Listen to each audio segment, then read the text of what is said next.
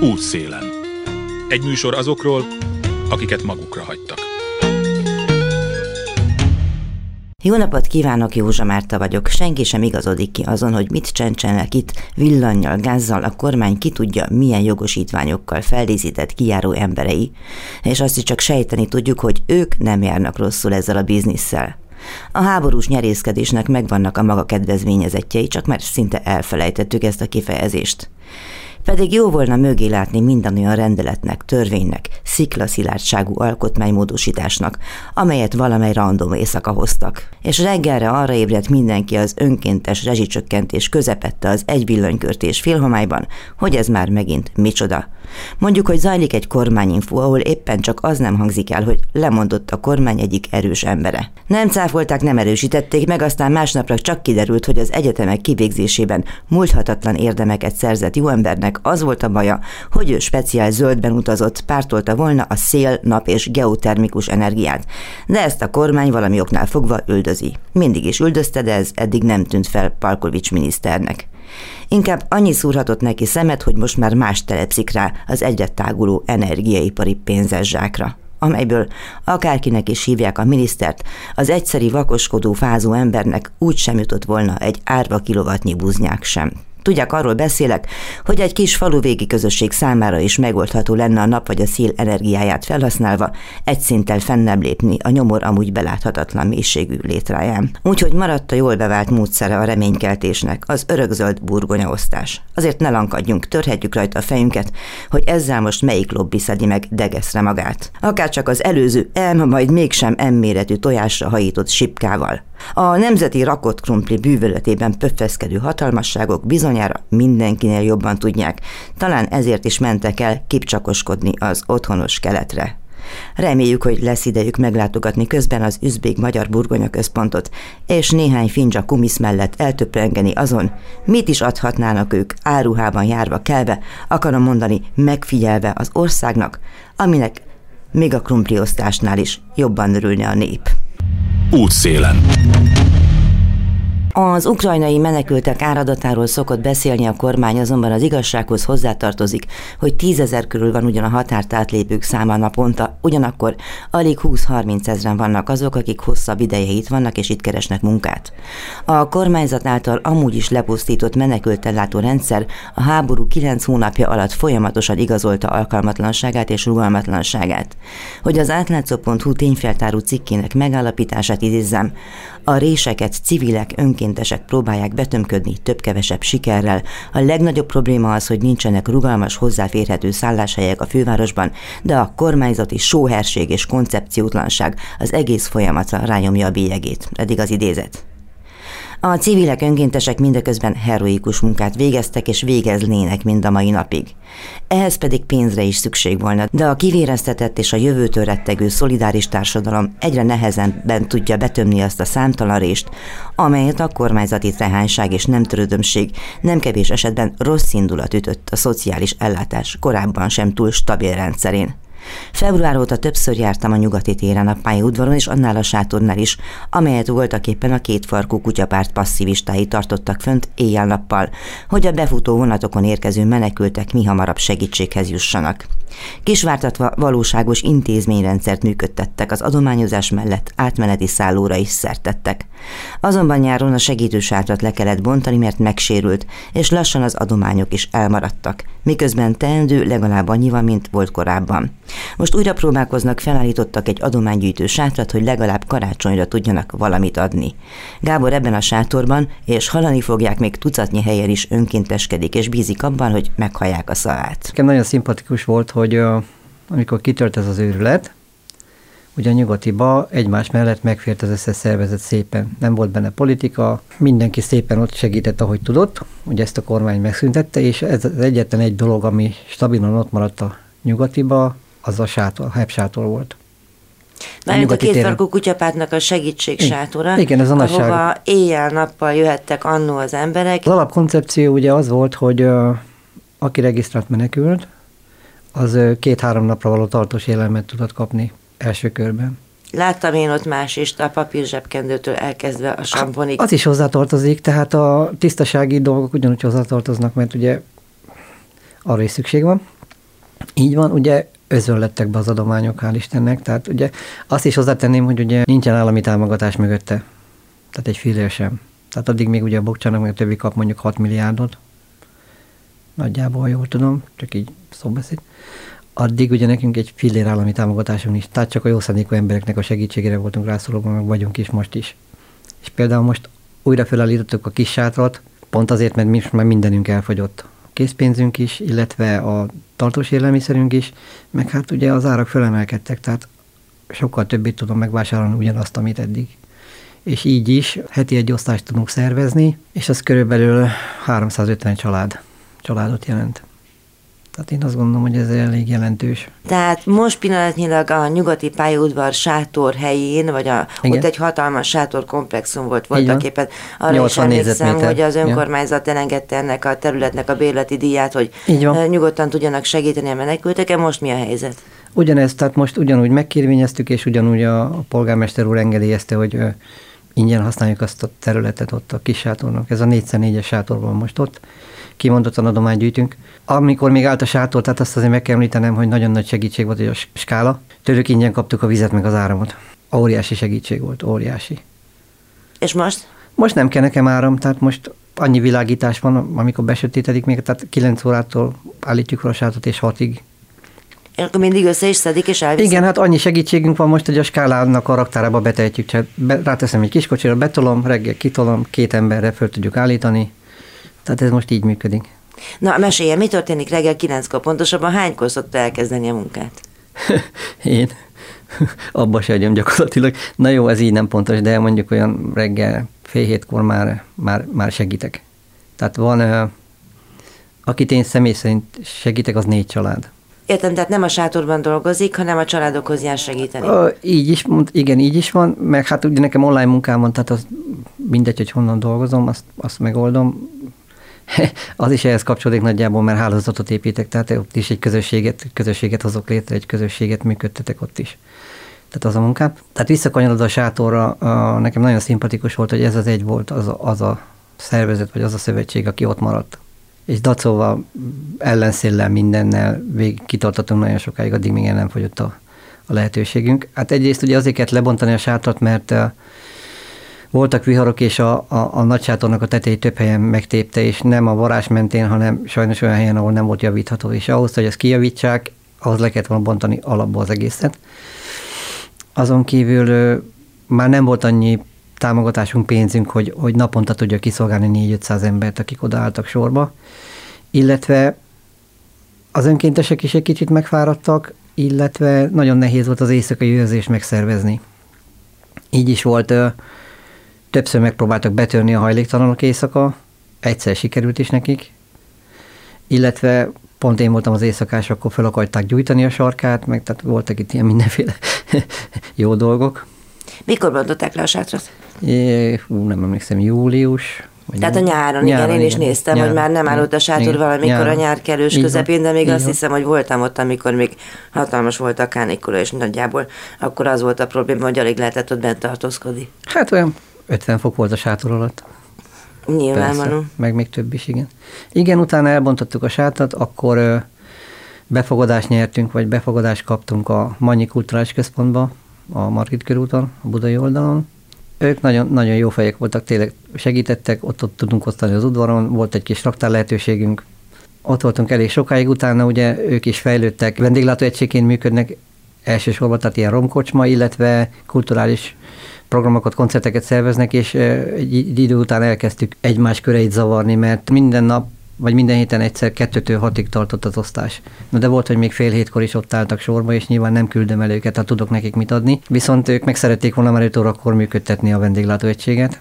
Kerülgettük egymást, tehát már nem volt túl igen, kezdetben jó ötletnek tűnt, de aztán később Igen, tehát tudtuk, hogy nem tart örökké. Ötlet. Tehát tudtuk, hogy nem fog örökké tartani, tehát csak hálások lehetünk nekik, tehát tényleg rendben volt nagyon. Illetve még azt hozzátenném, hogy amikor bezárt a sátor, utána öten voltunk azok, akik úgymond a vállukra vettük továbbra ezt a dolgot. Mármint a dolgot, azt nevezzük meg, tehát hát az Ukrajnából érkező menekültek segítséget, így van, tehát ezt tovább, ezt tovább folytattuk öten. Nem is volt kérdés, összenéztünk, aztán úgy döntöttünk, hogy csináljuk, ez, nem, ez egy percig nem volt kérdés. Mondja is azt, hogy most újra sátrat állítottak a nyugati téren. Igen. Az annak köszönhető, hogy jobban megtalálják önöket azok az emberek, akik már eleve itt vannak, és tudják, hogy mindig ott voltak, és ott lehet segítséget kérni, vagy annak, hogy egyre többen, vagy talán többen érkeznek a nyugatiba, akik teljesen nem tudják, mármint, hogy újonnan érkezett menekültekről beszélek, akiknek fogalmuk sincs, hogy merre menjenek tovább. Szóval mi volt a kiindulók? A kiinduló pont most adománygyűjtés, tehát most nem tudunk osztani senkinek semmit, most adománygyűjtünk, hogy megerősödjünk, hogy legalább a jövő héten vagy utána héten egy, oszt, egy komoly osztást tudjak létrehozni, meg még, még karácsony még kettő osztást szeretnék, tehát ahhoz keressük most a lehetőségek meg a támogatást, tehát tartós élelmiszer, készpénzt, bármit, takarót, melegholmit, tehát mindenre nagyon nagy szükség van. Igen, tehát a adománygyűjtünk, illetve ha segítségre szorul valaki, el tudjuk mondani, hogy hova menjen segítséget. Tehát azért vannak segítő helyek még rajtunk kívül, akik jobban tudnak anyagilag gazdálkodni, vagy több, több lehetőségük van anyagilag gazdálkodni, oda most oda tud, szoktuk őket küldeni, mert mi most nem tudunk segíteni ilyen téren. Hát az információs segítség, nem? Abszolút, abszolút. Régebben érkezett menekültekről beszélünk, vagy azokról, akik most érkeznek. Érkeznek egyébként? Hogyne. Látják őket? Abszolút, abszolút, abszolút. Tehát most áll a sátor múlt hét péntek óta, olyan 30 embernek biztos tudtunk, vagy biztos új volt és segítség kellett neki valamilyen. Vagy szállás, vagy élelmiszer, vagy, vagy mind a kettő, vagy, vagy, vagy a migrációs kö- központ, vagy a regisztráció, az egyiknek például tegnap ő már itt van egy ideje, de ő neki nem tudta, hogy hova kell menni adókártyát kiváltani. Akkor egy, másik srácnak vonatjegy kellett, mert ő szeretett volna menni Ausztriába. Hát nyilván rengeteg ilyen van. Igen. Hogy látja, hogy a nyugatiba érkezők azok abszolút magukra vannak hagyva? Igen. És a bokcsarnok az működik? Úgy tudom, hogy igen. Tehát ha, ha jók az értései, úgy tudom, hogy most Kőbánya alsónál ö, megáll a vonat, ott leszállítják őket, és onnan viszik el szervezetten a bokcsarnokba. Jelenleg úgy tudom, nem biztos, hogy egy vagy két éjszakát aludhatott valaki a bokcsarnokba, kap élelmet, ott a segélyszervezet, aztán menjen, amerre szeretne, vagy amerre tud, vagy a, ami lehetősége van.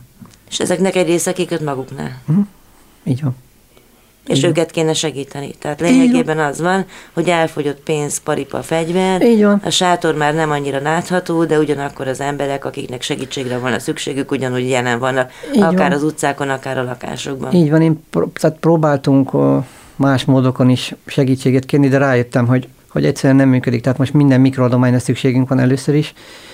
Másodszor pedig ö, a párt, párt támogatásával áll a sátor, ugye, és az emberek azért több mint fél év alatt megszokták, hogy ott volt a sátor, és azonosították is velünk a sátrat, és most nagyon sokan azért adományoznak, hogy ó, kutyapárt, jaj, de jó, akkor adok. És egyébként hova adjanak, akik akarnak adni? Hát van a, a kutyapártnak számlaszáma, van egy alszám, hogyha beírják, hogy ukrajnai menekültek, vagy Ukrajna, akkor az, az, az a pénz elkülönül, és az pont a, a, a, oda megy, hogy tudjunk segíteni, tehát vásárlásra megy. Ki az, aki a vásárlásokat elintézi? Gondolom azt is önkéntesek, egy pontosabban, ahogy ma- maguknál mondják, passzívistákkal intézik Igen, el. úgy vagyunk öten, hogy és ezért vagyunk nagyon nagyszerű, és ezért alkotunk nagyon jó ütőképes csapatot, mert mindenkinek más az erőssége, és mindenki más csinál nagyon profi. Bardocág és a Dinyés Judit, ők a szervezésbe, telefonálásba iszonyú profik. Nagyon jól csinálják.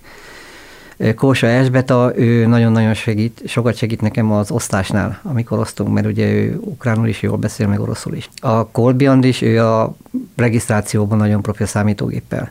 Én vagyok a beszerző, a raktározó, a nem tudom én micsoda. Sokan szokták mondani, hogy én csak shoppingolni tudok. Azt viszont jól csinálom, tehát azért... Azt is kell tudnia valakinek, az is egy szakma. tehát néha tényleg úgy érzem magam, mint egy házi asszony, de mindennek tudom, hogy hova kell menni, hol a legolcsóbb, honnan tudom beszerezni. Mert most minden, minden forint számít, mindenféle számít, ugye naponta mennek fel az árak, hát ezt én is tudom. Ásakka ide vagy oda. Igen, és tényleg megtalálom az összes helyet, ahol olcsóbban hozzá tudok jutni ahhoz az adott termékhez.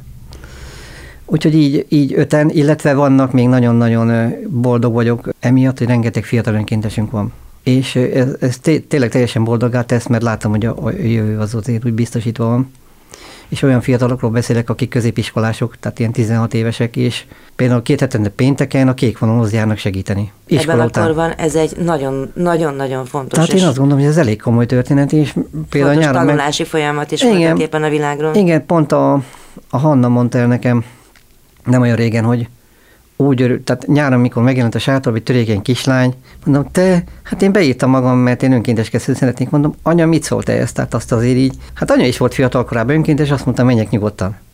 Hozzáteszem, anyukája tanár. Ott hagytuk abba, hogy reggel korán elindul, és megpróbálja azokat a családokat Igen, hogy mire támogatni. van szükségük, azt azért nagyjából tudom. A családokról meséljen egy kicsit, mert még nem név szerint, hanem úgy, hogy körülbelül milyen szituációban vannak, honnan jöttek, mióta vannak itt, mire van szükségük, mit, okay. hogyan tudnak boldogulni. Az egyik család az úgy néz ki, hogy van egy nagymama, meg van egy 15 éves, most már 15 éves a, a fiú. Úgy hozta a nagymamáját a kezébe végig a vonaton, mert a nagymama az mozgássérült, és nem engedték fel az ukránok a vonatra, amikor elmenekültek a tolókocsit. Tehát a kisfiú az elég gyorsan kellett neki főnőni, ami borzasztó, és ő a kezébe hozta végig a nagymamát. Tolókocsit is szereztünk nekik. Miből élnek? Abból, hogy én támogatom őket. Nagyjából. Meg vannak mások is, akik még segítenek. És hol laknak? Albérletben, de ilyen nagyon pici pénzt kell nekik fizetni csak. Ez azért van, mert valaki, hogy mondjam, ilyen jótékony áron adta oda az így van, albérletet. így van. És mi lesz a jövőjük, hogy látja? Igen, ez, ez egy nagyon-nagyon érdekes kérdés. Ezt senki nem tudja megmondani. Tehát azt sem tudjuk ugye megmondani, hogy meddig tart ez az őrület. Most és úgy látja, hogy ők reménykednek, mondjuk maradjunk ennél a családnál, hogy ők reménykednek abban, hogy vissza tudnak majd menni? Van nekik hova hát a, visszamenni? remény, a remény örök, persze nyilván ők szeretnének, de hát kérdés lesz-e hova. A másik család például, ők Maripolból jöttek, hát ott semmi nem maradt, mindent szétbombáztak. Tehát ők a vissza is mennek a semmire. Másik családról mit érdemes tudni? Egy anyuka van, meg két kisgyerek. A férje valahol a fronton, nem tud róla semmit már hónapok óta, neki se könnyű a helyzet. És ugye két kisgyerek van, az egyik három éves, talán a másik meg öt. Dolgozni se tud elmenni mellettük, mert hogy menjen el. Van lehetőségük covid keresni? Óvodát? Persze, tehát nagyon sok helyen fogadják be, meg, meg iskolákba is most már egyre több helyen fogadnak be menekült gyerekeket. Tehát tudom, a Judit mesélte, hogy az ő unokájának az osztályába is, mert úgy várták, hogy jön a két, két menekült, tehát hogy így két menekült kisfiú is. Ott, ott nincs gond, tehát ott befogadták őket. Ezek zöggenőmentesen zajlanak ezek a dolgok nagyjából. Úgy gondolom, hogy igen. Van egy segí- volt egy segítőnk a sátorban, Bogdán, ő most iskolába jár, ő már középiskolába jár, ő na, most már egészen jól beszél magyarul, de ő mondta, hogy itt akar maradni. Tehát ő nem akar visszamenni. Tehát ezt is látja, hogy vannak olyan menekültek, Persze, akik persze. megtanultak jól magyarul, és igen, igyekeznek. igen, igen. Nyilván Hát- egy fiatalnak Hát ez elég igen, meg könnyű. hogyha a közép jött, akkor nyilván nem tud magyarul, de a kárpátaljaiak azok tudnak magyarul. Nekik talán könnyebb. Viszont ugye most, most számíthatunk rá, nem kell hozzá nagy logika, hogy, hogy nagyon sok menekült fog most elindulni. Olyan helyekről is, ahol eddig, addig nem akart a háború, úgymond képletesen nem ért el odáig, de, de mégis, mert nincs gáz, nincs villany. Tehát amikor napi 6-8 órára nincs villany, meg most elzárták hétfőtől három hétre a gáz, mert hogy karban tartanak. Hát igen, meg ez mindenki belegondolhat, hogyha itt van a tél, és ugye egy ukrajnai tél az nem olyan, mint egy magyarországi Hát tél. most mínusz négy fokok vannak. Akkor reggel. nem akarja megfagyasztani a családját Igen. természetesen. Igen. Van két idős házas pár, akit segítek, illetve most van még egy család, akik meg kaptak egy házat vidéken, most egy hónapja leégett a ház. Az, amit kaptak? Igen. És miért? Elektromos zárat, tehát nem, ő- nem, nem, nem az ő hibájuk volt, hogy nem. Most őket is, amibe tudjuk. Újra kell kezdeni a segítést. Igen. Ugyanakkor. Óbudán meg volt, én jártam abban a házban, ahol akkoriban ilyen átmeneti menekült szállás volt, gondolom van is, meséljen arról. Nincs. Nincs már. Most zártuk be. Miért zárták be? Elfogyott az apanás, elfogytak a lehetőségek. Mondja az, hogy be kellett zárni a sátrat, meg most ezek szerint ezt a házat is be Igen. kellett zárni. Ez nagyjából hány embernek a megélhetését veszélyezteti? Már úgy értem, hogy hány olyan ember van, akit így hetente mondjuk megforgattak abban a menekülteket ellátó épületben. Amikor úgymond csúcsra volt járatva, tehát amikor telt ház volt a menekült akkor 19-en voltak. És ők folyamatosan cserélődték, nem hiszem, Igen, hogy egy voltak- hat gyerekes család, Az, azok sokáig ott voltak, ők mentek el most utoljára. És hova mentek? Ez egy érdekes, mert a kis hölgy, meg a három gyerek, ők visszamentek, mert meghalt a nagymamája egy hónapja, temetést intézni, stb. Az apósa az fölment valahol Észak-Magyarországra dolgozni, a fiatal srác maradt itt. Volt munkája, tehát dolgozott mindenki, tehát nem, nem csak úgy voltak itt, viszont ő most visszament Ukrajnába. Én mondtam neki, hogy normális vagy, tehát oké, okay, kell a golyófogó, persze mennyi, hát most mit mondjak. Na jó, de hát ezek mögött a sztorik mögött családok és Így sorsok van, vannak. Így tehát van. Hát ő visszahozta volna a családot, de hova nem, nem talált albérletet. Azt azért tegyük hozzá, hogyha ukrán menekült keres albérletet, kapásból, hátrányból indul egy itteni magyar emberrel szembe. Miért nem bíznak bennük? Jó kérdés. Elvégre meg mögöttük segélyszervezetek is Igen. állhatnak, Jó vagy kérdés, bármi egyéb. jó kérdés, igen. Inkább hát van, ez van garanciát. a, vannak szervezetek, akik lakástámogatást adnak, tehát a albérlet támogatást is lehet kérni, meg kapni is. Tehát vannak olyan szervezetek, tudom. Hogy miért, miért nem bíznak, nem tudom. Ez, ez jó kérdés. Nyilván oka van, én ezt így nem boncolgattam, nem, nem gondoltam végig ezt így, még nem, nem értem le ezzel foglalkozni. Sok más dolgom van. Mesélj egy kicsit azért magáról, hogy mi hajtja. Tehát hogy érzi így lelkileg, hogy miért csinálja Azt még ezt? hozzátenném, hogy, hogy addig, míg élt a sátor, és nagyon sok segítés támogató volt tényleg. Volt pékség, ahova minden este el lehetett menni a aznapi kimaradt péksüteményét, meg kenyérét. Abból csináltuk a szendvicset. A péksüteményt ugye egyesével kizacskóztam, ki tudtam osztani. Volt egy étterem, minden nap kaptunk 30 adag meleg ételt. Azt is ki tudtuk nekik osztani. Egy jó hónapja szűnt meg ez a lehetőség, mert egy millióról 6 millióra nőtt meg a villanyszámlájuk, és mondták, hogy ne haragudjak, de már nem tudja kigazdálkodni. Tehát úgy, hogy amikor bezárt a sátor, utána folyamatosan kaptuk az értet, és én folyamatosan mentem érte, és osztottam szét a rászorulóknak. Tehát ez nem volt gond. Most szereztem kapcsolati tőkémet felhasználva, találtam egy ö, olyan vállalkozót, aki három élelmiszerboltot üzemeltet. El tudunk menni minden este az aznapi, meg a közeli lejáratú dolgokért, az most ilyen 8-10 családnak segít esténként, vagy délutánonként. Tehát, hogy vannak azért még Zöldség. adományozók, Igen. csak sokkal kevesebben. Igen, igen, meg másként. Most már ugye az, az étteremben is azért heti egyszer-kétszer kapunk még ételt, úgyhogy amikor rendezvényük van, és ami kimarad azt. De az is ilyen 30-40. A múltkor mondta, hogy van 28 adag étel, az kiderült, hogy 40 valamennyi volt. Nagy öröm. Igen, abszolút, abszolút, abszolút. Arra a kérdésre csak nem hajlandó válaszolni, hogy engem ön mi személy hajt? szerint lelkileg mi hajtja. Én mindig is azt néztem, hogy a, és talán ezért voltam sikeresebb is az életemben eddig, hogy, hogy van egy helyzet, vagy egy probléma, oké. Okay. Az mindegy, hogy miért. Azt nézzük meg, hogy mi a megoldás. Mert az visz tovább, az visz előre. Tehát, ha én most nekiállok keseregni, és együtt érzek ott a menekültekkel, meg nem tudom, abból lesz valami, és abból nem lesz segítség. Tehát engem is megérint. Én is emberből vagyok, a lelkem nekem is fáj, de, de a segítség az, ami, az, ami előre visz. Tehát abból lehet valamit. És tényleg én látom, hogy azért van egy kis összefogás, és tényleg megkérdezik, hogy mit hozzanak, mire van szükségünk. Csak hát a válság elvitte, és Nyilván, a, tehát- bele is fáradtak az emberek, gondolom, Igen, az egész persze így van, meg hát azért mindenkinek a napi megélhetés is fontos. Ugyanúgy. Ahogy a menekülteknek is. Így van, így van, így van, így van. Gáborral egy ukrajnai menekülteket segítő önkéntessel beszéltem arról, hogy miért látszik kifogyni a társadalmi szolidaritás a háború erről menekültek iránt, és hogy hogyan volna szükséges és érdemes segíteni őket. Tartsanak velem a műsor második részében is, Molnár Noémi, az Utcajogász Egyesület ügyvédje lesz a vendégem, aki egy koldulás miatt elítélt hallássérült embert képvisel a bíróság előtt, és most az Alkotmánybírósághoz fordult azért, mert szeretné rákényszeríteni a törvényhozást, hogy betartson olyan emberi jogi egyezményeket, és figyelembe vegyen olyan nemzetközi bírósági döntéseket, amelyek ránk és kötelezően vonatkoznának. A hírek után. Józsa Márta vagyok. A koldulás nem szabálysértés, hanem bizonyos esetekben a túlélés egyetlen lehetősége.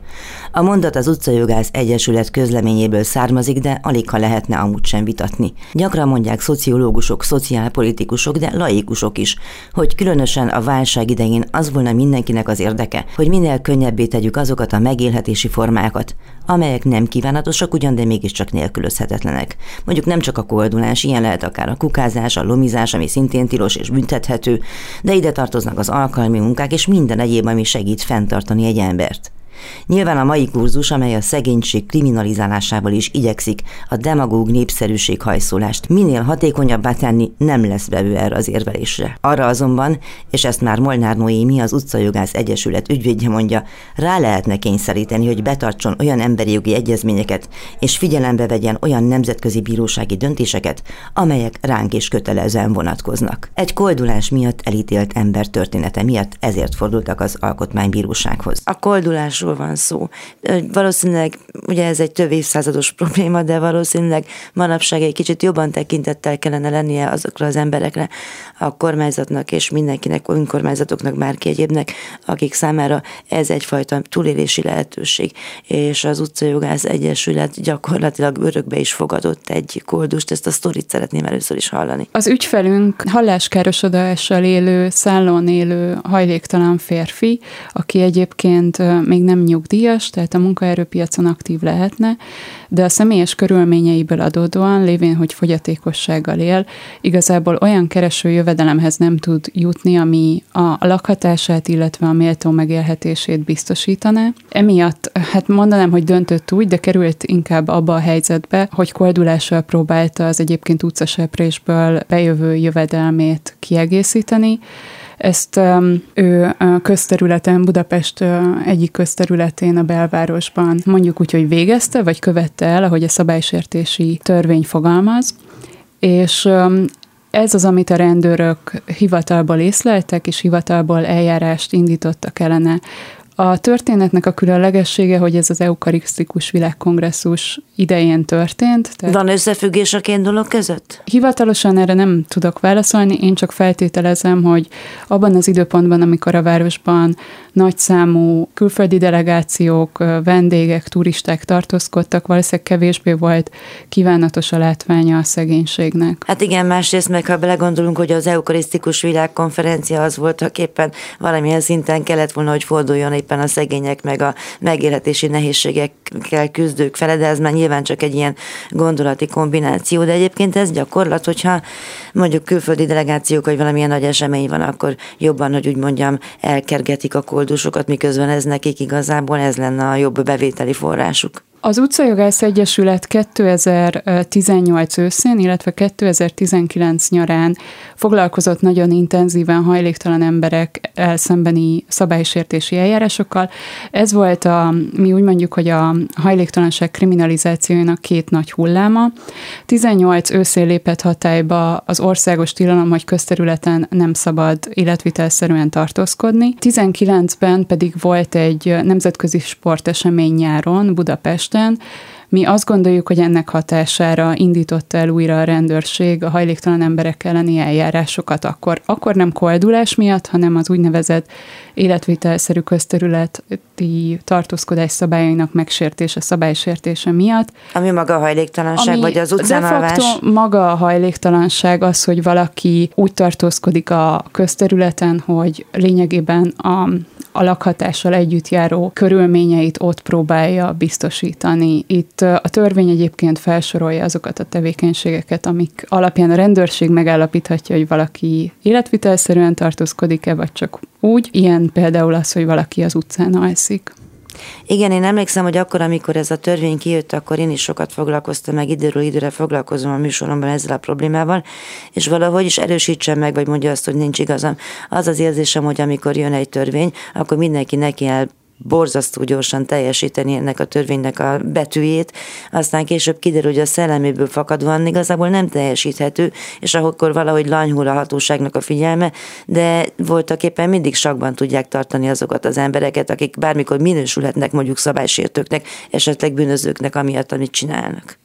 Elsőként azt szeretném elmondani, hogy a szegénység büntetése az nem új jogintézmény, ennek hosszú jogtörténeti előzményei vannak nem csak Magyarországon, de a világon gyakorlatilag bármelyik országban. Gondoljunk csak arra, hogy, hogy a csavargást hogy büntették régen, vagy gondoljunk a dologházakra. Tehát a koldulás esetében is egy hosszú múltra tekint vissza a szabályozás. Csendőri visszaélés például történetileg. Csendőrök, hogy ha eljárás nem is indul, de hogy hogyan bánnak az emberekkel, az megint egy más kérdés. Tehát ez a, ez a tényállás, amit mi most az Alkotmánybíróság előtt próbálunk kifogásolni, ez olyan szempontból nehezen kifogásolható, hogy nagyon szépen beágyazódott már nem csak a jogrendszerbe, de a közigazgatásba is, illetve az emberek társadalomnak a tudatába, hogy helyes, hogy ezeket a magatartásokat vagy élethelyzeteket bünteti a jogalkotó. A gyakorlatban mi azt látjuk, hogy ezeknek a jogszabályoknak az alkalmazása nem teljes körű hiszen a szegénység egyébként mindig nagy mértékű volt ebben az országban, és ahogy most látjuk, ez egyre inkább nőni fog.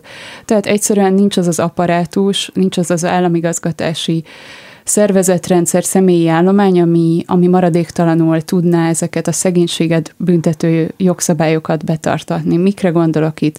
Például az életvitelszerű közterületi tartózkodás, az az egyik, amit már említettem, a koldulás a másik. Magyarul, ha valaki az utcán alszik, vagy valamilyen utcán alszik, vagy esetleg... Egy középület oldalában Igen, vagy nagyon gyakori probléma még, hogy az utcán való vizelést büntetik, ami nyilván egy nem kívánatos társadalmi jelenség. Tudjuk, hogy nagyon idegesítő tud lenni, és egyébként közegőségügyi jogból is problémás, hogyha az emberek utcán vizelnek, azonban látni kell, hogy számos embernek nincsen lehetősége WC-t használni, hiszen nincsenek közvécék, nem hozzáférhetőek az emberek számára, és amíg mondjuk mi megengedhetjük magunknak, hogy egy szolgáltatást igénybe véve el tudjunk menni Iszunk egy kávét, és akkor elmegyünk kávét, mosdóba, bemegyünk igen. egy gyors étterembe, ez megoldható, de számos embernek egyszerűen nincs még meg az a pár száz forintja sem, ami ezt lehetővé tenni, és ez azt jelenti, hogy ezek az emberek azért kerülnek büntetésre, mert szegények, és nem tudnak egy szolgáltatást, amihez egy mosdó is jár, igénybe venni. A szabálysértési törvény tele van ilyen jellegű jogintézménnyel, és a koldulás, ami, ami, amiről most beszélünk, ez az egyik ilyen. Voltak éppen ennek, ha jól látom, akkor egy alkotmánybírósági panasz, amit beadnak. Mi ennek a lényege? Konkrétan mit panaszolnak ezek közül az intézkedések közül, vagy jogszabályok közül? Ahhoz, hogy el tudjunk menni az alkotmánybíróságról, először ki kellett merítenünk a rendes bírósági lehetőségeket, tehát a rendőrség miután 50 ezer forint szabálysértési bírsággal sújtotta az ügyfelünket, bírósághoz fordultunk. A bíróság egyetértett annyiban a rendőrséggel, hogy valóban szabálysértés történt, és az ügyfelünk megszólított embereket, hogy pénz átadása céljából ilyen módon kapcsolatba lépjen velük, azonban azt nem tartotta helyesnek a bíróság, hogy ezért 50 ezer forint pénzbírságot kellene kiszabni, és azt mondta a bíróság, hogy a legenyhébb szintű szankcióval, figyelmeztetéssel szankcionálja azt, hogy, hogy az ügyfelünk holdult. Mi és az ügyfelünk is egyébként azt gondolta, hogy az, amit tett, az, az nem, nem veszélyezteti a társadalmat, az egy szükséghelyzet volt, és ezért fordultunk az alkotmánybírósághoz, ahol igazából két alapvető jognak a sérelmére hivatkozunk, Egyrészt a, az emberi élet, emberi méltóság sérelmére, másrészt pedig a magánszféra védelmére. Egy kicsit befejtsek ki bővebben, tehát az emberi jog sérelme és a magánszféra védelme, mondjuk az utóbbi inkább a magánszféra, az gyakorlatilag mit jelent itt ebben az esetben? Ez egy nagyon érdekes kérdés, mert a Magyar Alkotmánybíróság gyakorlata alapján ezt a, az ügyet, vagy ezt a panaszt alapvetően a méltóság sérelmére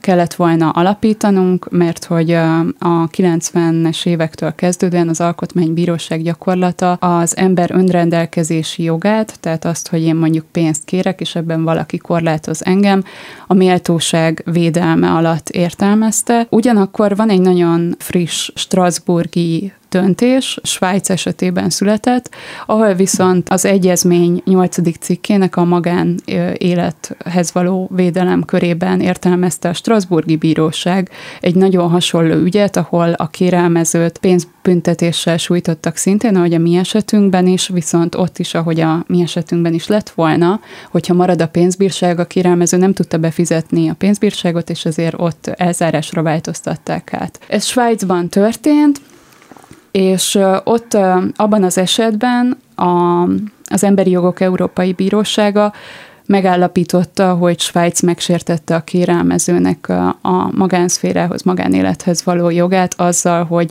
azért büntette lényegében meg, ráadásul szabadságkorlátozó intézkedéssel, elzárással, mert szegény volt, és nem tudta a méltó megélhetését biztosítani, és abban az esetben, ami egyébként nyilván nem alkalmazható automatikusan a mi esetünkben, a bíróság arra jutott, hogy figyelembe kell venni az ilyen típusú szankcióknál, hogy, hogy a úgynevezett elkövető milyen helyzetben van, mennyire kiszolgáltatott. Tehát a bíróság nem azt mondta, hogy minden koldulást büntető jogszabály egyezménysértő, csak azt mondta, hogy azok a szabályok, amik végül szabadságkorlátozáshoz vezetnek, de nincsenek figyelemmel arra, hogy miért követte el valaki ezt a szabálysértést, azok egyezménysértőek. Tehát ha én például kimegyek koldulni, akkor én tulajdonképpen inkább szabályt sértek, mint az, akinek nincs fizetése, ugye? Igen, mondhatjuk így is. Tehát akinek nincs erre szüksége, és egyébként el tudna magát tartani, az tulajdonképpen idegentest a rendszerben. Igen, igen, bár mi azt is mondjuk, hogy önmagában azt, hogy valaki segítséget kér, és ezzel ezt udvarias módon teszi, ez önmagában még akkor se lenne büntetendő, hogyha egyébként önnek van mondjuk a bankszámláján pénz.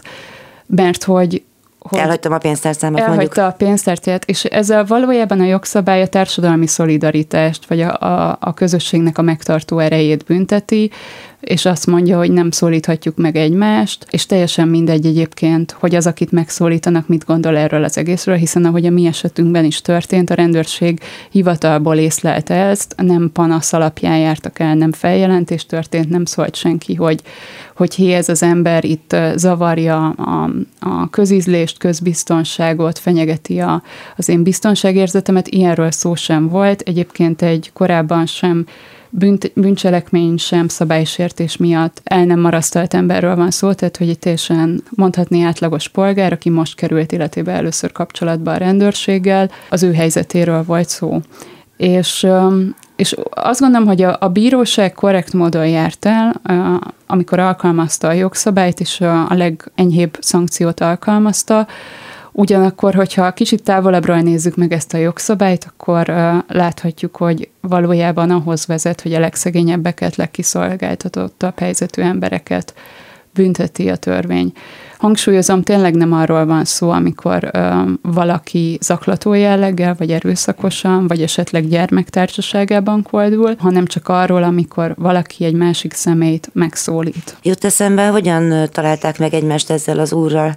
Ő kereste meg önöket, vagy önök valahonnan értesültek erről a történetről? Nekünk van egy ügyfelszolgálatunk, ami 2010 óta működik, minden pénteken délután 3 és 5 óra között két önkéntes jogász, utcajogász egyesület tagjai várják a rászorulókat, akiknek egyébként nem lenne lehetőségük jogi segítséghez jutni, mert egyébként például az államnak a jogi segítség nyújtó rendszere nem működik megfelelően, nem elég hozzáférhető a rászorulók számára, mi is így ismerkedtünk meg ezzel az úrral. Tehát ő oda ment egy ilyen Igen. ügyfélszolgálat időpontban és helyszínre, és akkor elmondta, hogy mi az Igen. ő problémája.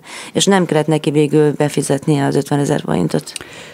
Nem, hiszen a bíróság döntését követően maradt a figyelmeztetés, mivel mi megfelebbeztük úgymond a, a rendőrségnek az 50 ezeres pénzbírságát, ezért ez elhalasztotta a büntetés életbelépését, úgyhogy összességében így nem kellett fizetni. Ugyanakkor Nyilván maga az egész eljárás elég elég stigmatizáló, tehát megviseli az embert. Például az ügyfelünket előállították, tehát nem csak az volt, hogy, hogy helyszínen kapott egy bírságot, hanem konkrétan bevitték a, a, a rendőrségre, ott fogdám volt, várakoznia kellett, majd egyébként a tárgyaláson, ahol már mi képviseltük az ügyfelünket, ott is rendőrtanúk jöttek, akikkel szemben nyilván konfrontálódni kellett a, a meghallgatás során, hogy pontosan mi történt ki mit állított. Tehát ez egy stigmatizáló eljárás volt, egyébként az ügyfelünk a, a tárgyaláson el is sírta magát. Mondta, hogy hallássérült emberről van szó. Ebben az ügyben kapott ő segítséget? Tehát nyilván ez azt jelenti, hogy nehezebben kommunikál, mint más.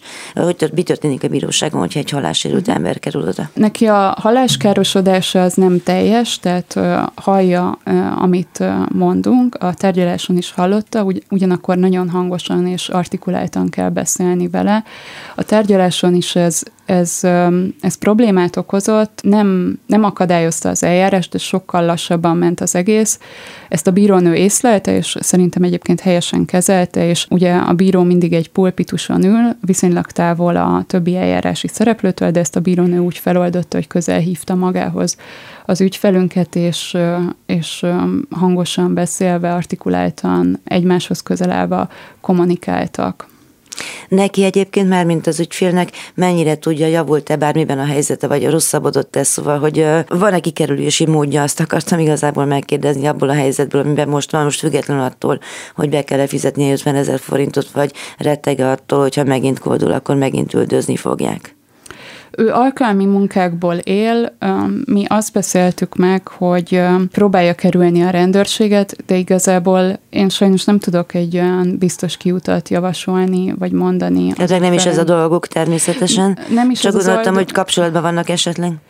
Igen, kapcsolatban vagyunk, de ahogy mondtam, azon túl, hogy, hogy ezeket az alkalmi munkákat csinálja, javulás nincs a helyzetében. A belügyminisztériumhoz is fordultak, vagy panasszal, vagy pedig valami fajta felvilágosítását, vagy állásfoglalás kérésért. A belügyminisztérium hogy áll most pillanatnyilag ahhoz a dologhoz, hogy kriminalizálják-e jobban a törvénynek megfelelően, vagy pedig esetleg eltekintenek tőle a hajléktalanságot és az ebből adódó koldulást és egyebeket? Egészen pontosan a mi panaszunk nyomán az ügynek az alkotmánybírósági előadója, az egyik alkotmánybíró, akit egyébként én nem tudok a, az AB honlapja alapján megnevezni, hogy melyik alkotmánybíró, de az az alkotmánybíró, aki ezért az ügynek a előkészítésért felelős, megkereste az igazságügyminisztériumot, illetve a belügyminisztériumot, hiszen ez a két államigazgatási szerv felelős a jogszabályok előkészítéséért, és mindkét minisztérium véleményt nyújtott be, amik egyébként elérhetőek az Alkotmánybíróság honlapján is. Ez alapján először a a belügyminisztérium fogalmazott meg véleményt, amiben fenntartják az álláspontjukat, nevezetesen azt, hogy szükséges ennek a, a magatartásnak, vagy élethelyzetnek a, a büntetése, ezzel az igazságügyi minisztérium nem meglepő módon egyetértett. Én azt gondolom, hogy a minisztériumok elsősorban arra hivatkoznak, hogy a magyar állam szociális intézményrendszer fenntartásával biztosítja a méltó megélhetés, illetve a túlélésnek a lehetőségét, tehát ha valaki akar, akkor igazából az államtól tud olyan segítséget kapni, ami elkerülhetővé teszi a koldulást, és a koldulás azért büntethető, mert mindig van egy legális út, hogyha valaki az állammal együttműködik, és az államtól segítséget kér. Amire igazából szerintem nem reflektálnak a minisztériumok, az, az a Strasburgi döntés, ami Svájc esetében született, úgyhogy emiatt nagyon-nagyon kíváncsi vagyok, hogy az Alkotmánybíróság ezt a, ezt a problémát vagy ellentmondást, hogy oldja majd fel, hiszen miután Magyarország az Európa Tanácsnak a tagja, elvileg az alapjogvédelem szintje nem lehet alacsonyabb, mint amit egyébként már Strasbourg egyszer meghatározott, tehát a Magyar Alkotmánybíróságnak a Strasburgi egyezmény értelmezéssel összhangban kell értelmeznie azokat a magyar alapjogokat, amik az alaptörvényben szerepelnek, és egyébként azonosak a, az emberi jogok európai egyezményével. És ha nem, tehát hogy az alkotmánybíróság nem, vagy elhúzza, vagy nem ennek szellemébe dönt, akkor Strasbourg? Akkor sok opciónk már nincsen, ez egyébként minden, minden jogvédelmi ügy problémája, hogy akkor, akkor hova lehet menni. Nekünk az lenne a, a legszimpatikusabb, hogyha maga a, a, a jogalkotó, tehát a kormány döntene úgy, hogy orvosolja ezt a problémát, hiszen ő tudja ezt leggyorsabban megtenni. Más lehetőségünk nagyon nincs egyébként, hogyha a kormány nem hátrál meg, akkor esetleg mehetünk Strasbourgba, viszont az esélyeink ott nem lennének túl jók, mert szemben a svájci ügyel, ami esetünkben szerencsére nem került sor elzárásra, ami gyengíti ennek az ügynek a Strasbourgba vihetőségét. Bár azért nem tartom kizártnak, hogy előbb-utóbb olyan ügyek is be fognak esni, amelyekben másfajta rendőri döntések és bírósági döntések történnek. Még egy utolsó dolog, hogy ugye most már évek óta a krízisben vagyunk, de most a háború idején még inkább, meg az infláció idején, hogy utcajogászként, hogy látja, hogy hogy látják az utcajogászok általában, hogy szaporodnak -e ezek az esetek, durvulnak esetleg, másfajta esetek kerülnek a napfényre, mint amilyenek korábban voltak. Mi azt látjuk, hogy a szociális válság nőni fog, egyszerűen azért, mert a megélhetés költségei rendkívül limértékben nőttek meg, és a, az ügyfelfogadásunkon azt tapasztaljuk, hogy szemben azzal, ami mondjuk tíz évvel ezelőtt volt, hogy mély szegénységben élő vagy utcán élő emberek keresnek meg minket, most már a középosztály, akár közszolgálatban dolgozók keresnek meg minket jogi problémával. Itt gyakran nem, nem szabálysértési, szerencsére nem szabálysértési ügyekre kell gondolni, mert az tipikusan azokat az embereket érinti, akiknek a szegénysége látható, az utcán van, és ezért mondjuk zavarja az államot az ő, ő szegénységük, hiszen minden látható szegénység a politikai rendszernek a legitimitását, igazságosságát veszélyezteti. Ezzel szemben mi azt látjuk, hogy, hogy megjelentek a, az ügyfeleink körében középosztálybeli emberek, a lecsúszó középosztálynak a tagjai, tanárok, tűzoltók, vagy akár büntetés végrehajtási dolgozó is volt az ügyfeleink között. Ők elsősorban tartozások miatt, közüzemi tartozások, lakáshitel tartozások miatt keresnek meg minket, és szerencsére ők még nem vannak abban a helyzetben, ami ebben a koldulós ügyben történt, hogy mástól, vadidegenektől az utcán kényszerülnek segítséget kérni, de ez egy folyamat része, és amennyiben ezt a társadalmi válságot a kormány nem fogja tudni szociálpolitikai eszközökkel kezelni, akkor viszonylag rövid időn belül ezek a problémák, amik most a középosztályt veszélyeztetik, le fognak csorogni, és belátható időn belül a társadalmi válság még láthatóbb lesz, és az utcán is látható lesz ennek a következménye, és akkor itt fog megint élesedni a, a szabálysértési jog és az államnak a büntető hatalma. A műsor első felében arról beszélgettünk Gáborral, egy ukrajnai menekülteket segítő önkéntessel, hogy miért látszik kifogyni a társadalmi szolidaritás a háború erről menekültek iránt, és hogy hogyan volna szükséges és érdemes segíteni őket. A második részben Molnár Noémi az Utcajogász Egyesület ügyvédje volt a vendéggel. Egy koldulással összefüggő jogi esetről és egy alkotmánybírósági beadványról beszélgettünk, valamint arról, hogy egyre inkább szorulnak ingyenes jogi segítségre a lecsúszóban levő középosztály tagjai is. Mindkettejük értékes gondolatait köszönöm. Az adás elkészítésében Csorba László technikus volt a segítségemre. Visszahallgathatják a www.clubradio.hu oldalon és a podcast felületeinken. Leveleiket a józsa.mártakukacklubrádió.hu címre várom. Figyelmüket köszönöm, várom önöket jövő héten is. Józsa Mártát hallották. Önök az útszélen adását hallották a Klubrádióban.